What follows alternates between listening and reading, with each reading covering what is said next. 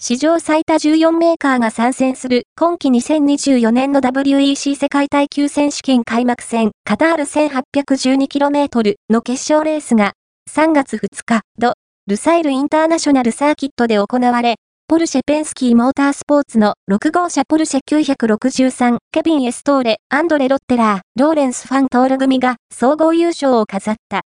ランボルギーニなどトップカテゴリーへの4社の新規参入をはじめ、LMP2 クラスの廃止、ルマンのみ継続、LMGT 山に代わる LMGT3 の創設といった新しい要素が満載となった WEC の新シーズンは、これまた、初めての開催となるルサイルで幕を開けた。投稿、ポルシェ963、最終版のドラマを経て初優勝表彰大独占。